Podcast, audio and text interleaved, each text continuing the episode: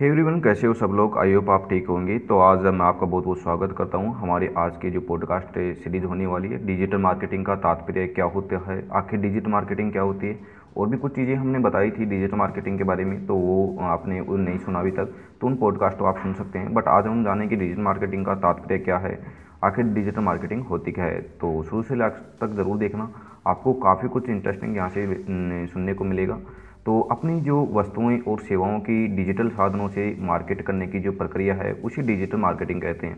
Digital marketing internet के माध्यम से करते हैं। Internet computer mobile phone laptop website advertisement या किसी भी एप्लीकेशन के द्वारा हम इससे जुड़ सकते हैं।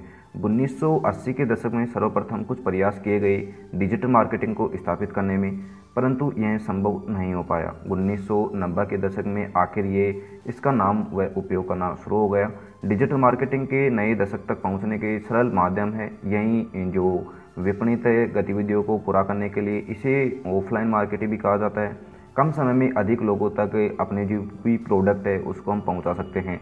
और ये काफ़ी अच्छी एक सरल अंडे विकसित, जो प्रकाशशील क्षेत्र है, इसके द्वारा हम बहुत ही कम समय में कम पैसा लगा के अपने प्रोडक्ट को इजीली तरीके से बेच सकते हैं। डिजिटल मार्केटिंग से उत्पाद और अपने ग्राहक तक पहुँचने का एक सबसे एक गतिविधियों द्वारा उन तक पहुँचना और उनकी तक जो भी चीज़ें हैं, उनकी मांग है, उन तक हम जल्दी जल्दी पहुँचा जाते हैं। ग्राहक क्या चाह रहा है, वो भी चीज़ हम डिजिटल मार्केटिंग के थ्रू अपने उसी जो प्रोडक्ट हमारे पास में। और जो ग्राहक होता है, ग्राहक को जिस चीज़ की रिक्वायरमेंट है, उसी को हम वही चीज़ अपनी एडवर्टाइजमेंट के थ्रू या फिर अपने के थ्रू वहाँ से बता सकते हैं। तो यही थी कुछ डिजिटल मार्केटिंग के बारे में। आई होप आपको ये ऑडियो पसंद आए तो एक बार हमें ज़रूर फॉलो कर लेना।